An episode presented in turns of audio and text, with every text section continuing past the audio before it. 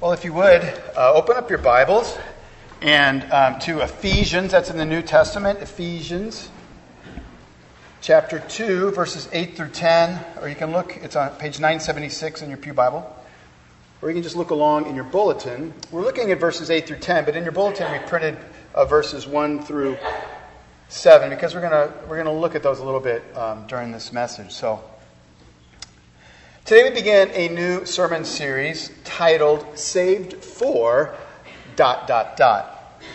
You know, as Christians, we often spend time thinking about what God saves us from, things like guilt and shame and punishment. But God's salvation has many positive realities for us. We aren't just saved from bad things, but we've been saved for many good things. In these verses, we will see that God saves us for a great and glorious purpose. What is it? Let's see. Ephesians two, verses eight through ten. For by grace you have been saved through faith, and this is not your own doing. It is the gift of God, not a result of works, so that no one may boast. For we are his workmanship, created in Christ Jesus for good works, which God prepared beforehand, that we should walk in them.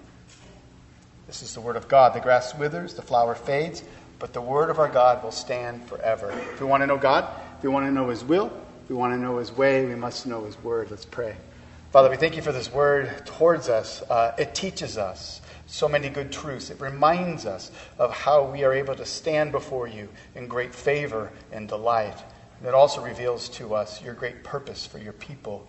May we, um, by your Spirit, be given insights into these words that we may understand them, press them into our hearts, and walk in these truths, we pray. Amen. You know, there's a T V show I like to watch every now and then. It's called Fast and Loud. It's a reality T V show that chronicles the, the restoration work of Gas Monkey Garage. Gas Monkey is a kind of a high-end auto restoration company down in Texas. It's uh, headed by Richard Rawlings, who is himself fast and loud. uh, Rawlings travels all over in search of old derelict vehicles, and, and he redeems them with cold, hard cash. And then he turns them over to his sidekick, Aaron Kaufman, who's a mechanical genius, and he restores them all. Gas Monkey's gar- garage is, is passionate about restoring old, abandoned, derelict vehicles and redeeming them with cold, hard cash. And not just to their former glory, but to an even greater glory. Rawlings will say something like, we dropped in a Ford factory crated barrel, uh, uh, cr- crated uh, engine with five hundred thirty-five horsepowers into this Mustang. You should see that thing go. She purrs. And oh, by the way, she's mine. My name is on her. Gas Monkey Garage illustrates what God does through the gospel of Jesus Christ. He, he redeems us from a life that is headed towards the junkyard, so to speak. And it's a costly redemption, that of the life of his own son. And then God begins a long but glorious restoration in you. By his grace, you become a new creation. That's what Paul says in verse ten. He says, we are God's workmanship created in Christ Jesus. God's desire is that we would come alive to his workmanship. And that as we do so, we would see that we are on display. And we are displaying God's glory into his creation. It's as if God is watching over us saying, watch her go. Look at how she purrs. That one's mine. God is a God of renewal and restoration. And so salvation isn't just forgiveness of sin. It's about being God's workmanship. You know, when Richard Rawlings buys an old derelict car, he doesn't redeem it and then let it sit unrestored in some warehouse somewhere. He redeems it with a purpose, the purpose of restoration. So too with God. If you've experienced his redemption, God has a purpose of restoration in you. So salvation isn't so much what God saves us from, it is what God saves us for. In the past three weeks, we've witnessed two devastating hurricanes and another one on the way. And a common picture we see in some of these video shots is what? We see a, a, a helico- rescue helicopter hovering over some house, and all you see is the roof because the house is surrounded by water, and there's a, a woman or a child down there, and, and the, the Coast Guard worker is lowered down uh, on a winch and, and grabs this woman, and, and, and the winch pulls her up into the helicopter, and it flies her off to, to high ground, to dry ground, and then it, and then it flies off to rescue somebody else. What happens is the woman gets dropped off, and, and she says, wow, that was scary. Whew, glad I'm back on dry ground. Uh, now I'm going to just go on about my day. And so she eats a stale donut, drinks a cup of Folgers instant, and goes about her day. She's been saved for herself. There's where Christians need to grow in, a, in an understanding. They tend to think that the goal of salvation is salvation. In other words, God simply saves me so that I can be saved and go about my day. But God doesn't do that. He saves us with a purpose in mind. Our new lives are more like this. It's more like the woman gets rescued, and she scarfs down a donut, drinks a cup of coffee, but then she walks across the street to the Coast Guard Recruiting Center, and then she, with a new sense of purpose, joins the Coast Guard so that she too can be a part of the rescue effort. What we must come to see this morning is God saves us for his good purposes. God does a gracious work in us so that he may display his good workmanship through us. We are saved for God. We're going to look at that this morning in two areas. First, we're going to look at the gift of salvation, and then we will look at the goal of salvation. First, the gift. And every year we offer this Christianity Explored class. It's wonderful. There's a number of videos each week, and we get to interact with them. Um, one of the scenes in the video is of a young girl. It's Christmas. Obviously, she's gathered around a Christmas tree. And, and she opens up a Christmas present. And then she frowns and says to her parents, "Okay, what do I owe you?" Yeah, it is kind of silly. But the scene illustrates that salvation is a gift from God. You cannot earn it, nor can you pay God back for it. We simply receive it and delight in it. Look at verse eight. For by grace you've been saved through faith, and this is not your own doing. It is the gift of God, not the result of works, so that no one may boast. Might be good for us to define the word grace, because it's in our passage, and well, our church is named Grace Presbyterian Church. Um, some people define grace with these words. It is undeserved merit or favor. Grace is undeserved merit or favor. But I think that's just one side of the coin. Harry Ironside defines grace this way. Listen, grace is not only undeserved favor, but it is favor shown to the one who has deserved the very opposite. Or as Jerry Bridges writes, God's grace is free and unmerited favor shown to guilty sinners who deserve only judgment. It is the love of God shown to the unlovely. It is God reaching down to people who are actually in rebellion against him. Or to put it in comparison, justice is when you get what you deserve. Mercy is when you don't get what you deserve. Grace is when you get what you don't deserve. I think I lost some of you. Anyway, you can see me later. If you learn just one thing this morning, it's that you and I can either work towards our salvation or pay God back for our salvation. And yet we live in a world that pretty much insists that if there is a God, then surely um, they, that, that surely they would have lived a life that's good enough uh, to work or to earn God's favor. And, and, and if they haven't, well then they'll just redouble their efforts and put in a little bit more good works, maybe become a little bit more religious. In the Hamptons, when uh, people get religious, they don't so much go to church, do they? But they will live by rules nonetheless. Many people today say they're spiritual but not religious. But everybody is religious in some way. Everyone lives by rules that they think life should be lived by, and they judge you by whether you live up to the rules or not. And so in the Hamptons, people maybe not go to church so much, but they will commit to doing a better job of recycling. Recycling is a good thing. Uh, they'll also, you know, pledge to not run the faucet the entire time they're brushing their teeth, right?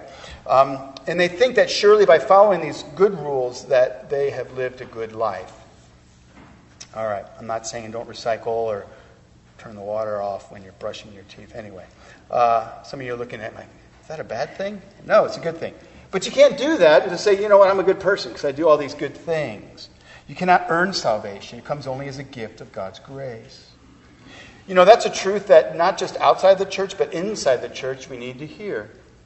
This coming October thirty-first is a huge milestone in the church. Do you guys know this? One person back there is going, yeah, I know. All right. It marks the five hundred year anniversary of when Martin Luther nailed his ninety-five theses to the door of the Wittenberg Castle Church. That act started in earnest the Protestant Reformation. Now, one of the central truths of the ninety-five Theses was that salvation cannot be earned or bought or paid for. See, at the time, the Roman Catholic Church taught that you can buy your salvation, that if you give money to the church, what they called indulgences, that, that your dearly departed loved ones could escape from purgatory in the very instant you gave them the money. Luther sought to reform the church back to the gospel. Salvation is by Christ alone, by grace alone, through faith alone. You know, people today still need to hear this. Too many still think that Christianity is all about doing the right things and you're going to make sure that God is happy with you. So if I go to church or give to worthy causes, surely I've earned points before God. Paul helps us see that salvation is a gift.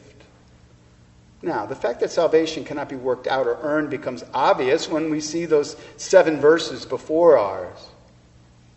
What we see here is that this gift of salvation is actually a release into a new life. How is life without this salvation described here? It's described, check this out, as a living death. I'm not making this up. Look at verse one. And you were dead in the trespasses and sins, in which you once walked. It's interesting. He's, he is, Paul's talking about Christian, Christians and, and, and reminding them of their life before receiving the gift of Christ. And he said they, that they were dead and yet capable of walking. All right, I'm not going to do any stories or illustrations about the Walking Dead T V series. Sorry about that. There's a couple nudges there. Anyway. To be dead here is not physical death, it's spiritual death. It speaks of being cut off from a relationship with one's creator, the living God. And when the Bible talks about our walk, it refers to how we just live our lives here on earth. How does Paul describe the walk of the unconverted person? He describes it in verse two and three. It's a, it's a life not following after God, but after God's enemy. A life pursuing passions that please us and please our flesh but displease God. Look, verse well, verse one. And you were dead in your trespasses and sins, in which you once walked, following the course of this world, following the prince of the power of the air, the spirit that is now at work, and the sons of disobedience, among whom we all once lived in the passions of our flesh, carrying out the desires of the body and mind, and were by nature children of wrath like the rest of mankind. Paul is saying that prior to God doing a work in you, you did not follow after God, but rather you were led around by God's enemy, and that in doing so, you, you were persuaded that any earthly ple- pleasure or passion that you had, that you lived for yourself, was that that was good, and, and, and in the moment you lived and pursued those things, totally oblivious to God's love and his law. You know, today countless people laugh at the suggestion that there is some powerful evil spirit that opposes God, the devil, or Satan. But guess what? Jesus himself talked about Satan. He said that he was and is the father of all lies. Do you know what Satan's second biggest lie is? His second biggest lie is that he doesn't exist. He wants you to believe that. His first biggest lie is that God and his ways are really not good. So the picture of humanity apart from Christ is that of living death and bondage to sin, coupled with an inability to even know one's condition nor save oneself. It's not a very good scene, is it? Now, before you think Paul is being all judgmental and looking down in self-righteous indignation at these bad people, um, notice the grammar. In verse one, he says, you were dead. But then the pronouns change from second person to first person, don't they? And then verse three, he says, we all once lived. This living death is common to all humanity. Everyone is in need of release. And in verse four, we see the release. It comes with the but. Every time in the Bible you see a but, that's a that's an important thing. A but with one T, okay? Uh, it, it says something important is happening. Look at it. And, and as we read verse, verse four and following, just, just soak in the rich descriptions of God's grace. But God, being rich in mercy, because of the great love with which he loved us, even when we were dead in our trespasses, God has made us alive together with Christ. By grace you have been saved. And raised us up with him and seated us with him in the heavenly places in Christ Jesus. So that, here's the purpose, in the coming ages he might show the immeasurable riches of his grace and kindness towards us in Christ Jesus. Salvation isn't just forgiveness of sin. So if that was what it was, it would still be delightful. Salvation is release from a living death into a living life in which God displays his immeasurable riches of his grace and kindness towards us. As verse ten says, we become God's workmanship, a new creation.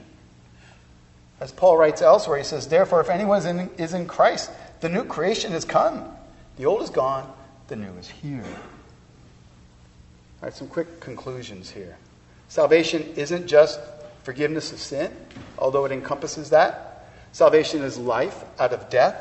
Just as Jesus was raised from the dead, so too all who are united to Christ by faith have risen to new life. You're a new creation. And this gift of salvation, we cannot earn. We receive it by faith. That's the gift of salvation. Now the goal of salvation. Back to the uh, Gas Monkey Garage fast and loud illustration. You know, when a when a car leaves the Gas Monkey Garage, it is no longer a hoopty, right, or a jalopy. Um, it enters in dead and disobedient, so to speak. All of its cylinders won't fire or whatever, brakes don't work. But um, it is lovingly worked upon for weeks or months.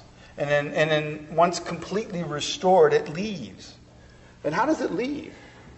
It leaves as a workmanship of Gas Monkey to do good works. That is, it can now run on all eight cylinders. It can stop, stop on a dime, and its paint glistens in the sun. And because the Gas Monkey logo is upon it, everyone delights in it and knows from whom it came from. So too with God's salvation. God makes you to be his workmanship, recreated to do good works, which display his glory. Look again at the first half of verse ten. For we are his workmanship, created in Christ Jesus for good works. Wait a minute, perhaps you're saying, right? Didn't Paul just say that works were bad? Now he's saying they're good? No, good works are bad when we think we can be saved by our good works. That's what Paul says in verse eight and nine. But in verse ten, he, he, we see that good works are not bad when they're seen as the goal of our salvation, not the grounds for our salvation. We are not saved by our good works, but we are saved for good works. One commentator, John Tweedale, writes that verse ten helps us to see that good works are the result, not the cause, of our being new creations. They testify to the fact that we've been redeemed so that our lives might reflect the craftsmanship and character of God. Also, he says that good works are the result of our being united to Christ. And apart from him, we can do nothing that pleases God. But in Christ, we are created to perform God-honoring acts of obedience. And so check this out. In Christ, we can be confident that God accepts our weak and wobbly efforts to serve him and to reflect his glory. Paul further states that um, good works are the result of God's pattern for the Christian life. And, you know, we need not wonder where this pattern comes from or what, what God requires of us. He's told us in his written word that good works are the deeds done in conformity to God's word, in response to his grace and for his glory. That's how you know if a good work is a good work. It's a it's conformity to God's word, done as a response to his grace and for his glory. I think the big idea here that we need to wrap our heads around is this. Faith in Christ is never alone. It's accompanied with the spiritual life of loving obedience. Good works are the fruit of salvation. Martin Luther wrote, "Our works do not generate righteousness. Rather, our righteousness in Christ generates works."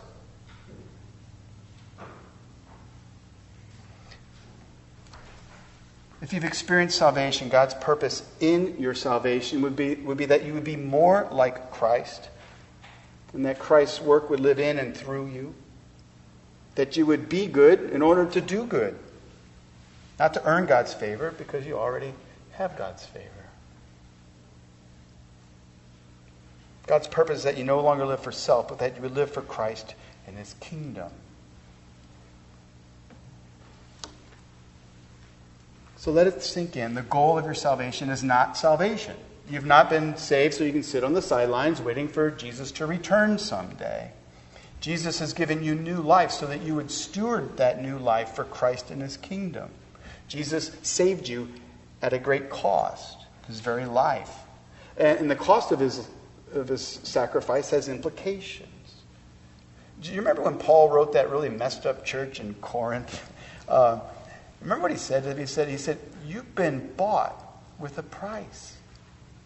Therefore, honor God with your body." Christian, God has begun a good work in you so that you would be his good work in a world that is in need of his redemption and restoration. Did you notice in verse ten, Paul says that these good works are, are good works which God prepare, prepared beforehand so that we would walk in them. Picture this. Long before you were even born, long before you even delighted in Christ, God has prepared good works for you to complete. Mind-boggling, right? Can that be true? That's what Paul is saying.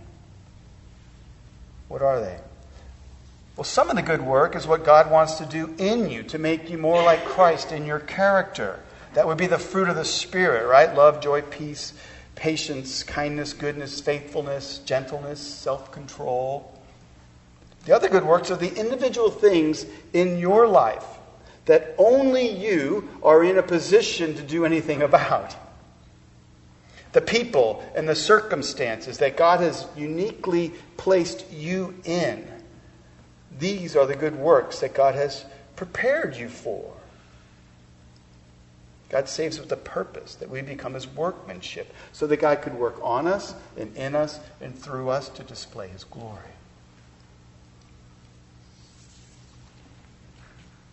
Google is a company that everybody wants to work for. All right, maybe not you. But two million people a year apply to work at Google. Problem is, so few of those ever get hired there. Forbes magazine says that two million people apply each year for forty thousand positions. Do the math, I did. That's a zero point two percent hiring rate. It's almost ten times easier to get into Harvard University.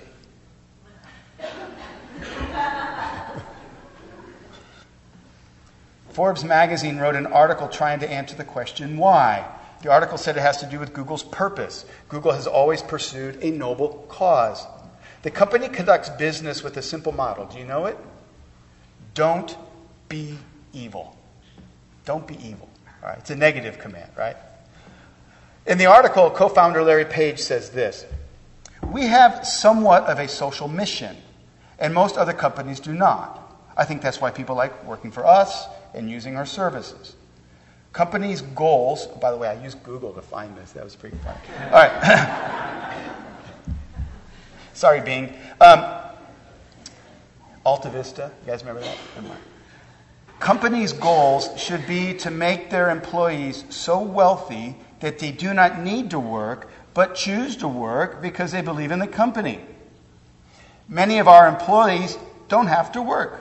They're pretty wealthy. They could probably go years without working. Why are they working?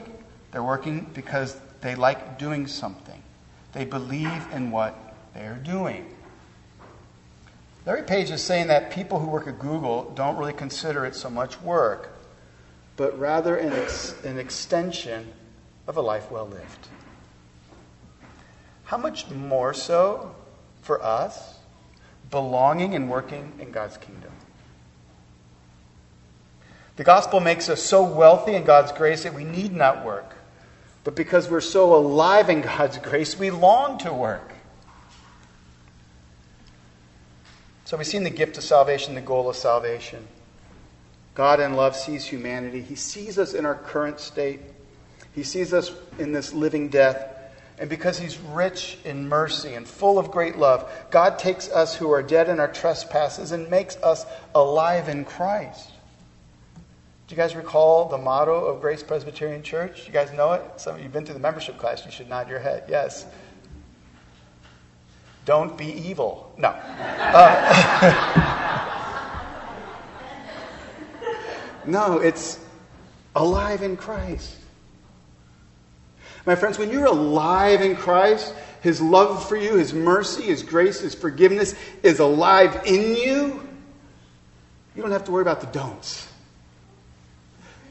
The great command is love the Lord your God with all your heart, soul, mind, and strength, and love your neighbor as yourself. When Christ is alive in you, those things come naturally. You don't need to get paid to do them. You desire to do them because of God's love and mercy towards you.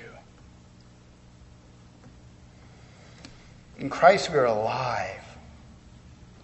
And by his grace, may our prayer be that we become more and more alive. May we say, Lord, have your way with me. All of your way with all of me. File down the rough edges. Renew my insides. Give me a strong heart that beats for you. And let me work for your good purposes. For there's no place that I would rather work than in your kingdom for your glory.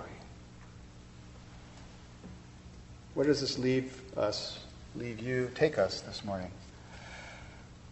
Perhaps you've thought Christianity was all about a list of rules to follow, and that by following them and doing a pretty decent job, you know, got a grade, grade on the curve, and uh, and then you keep the deity off your back. And maybe, maybe though, maybe maybe your idea of working to earn God's favor, you've heard, you thought that's what Christianity is about, and maybe it's just made you feel inadequate or unworthy of God's acceptance. Guess what? We're all unworthy. We cannot earn our way. Thankfully, though, God is rich in mercy and grace. Jesus lived the life you should have lived. He died the death that you deserved. So that simply by receiving the gift, um, God's salvation is yours. I hope you see that, if you haven't yet done that, that you would trust your life to Christ. See it as a free gift, nothing you work for. It takes humility to do that, though, right? Others here are Christians, but when you examine um, how you view salvation, it's it's more about what you're saved from, right, uh, than what you're saved for. Perhaps this morning and this week, take time to consider that God has saved you for himself, that you are his workmanship. His desire is to transform you by his grace so that you could be a good work that displays his glory. Many of you, I hope is everyone here, uh, have been walking in good works.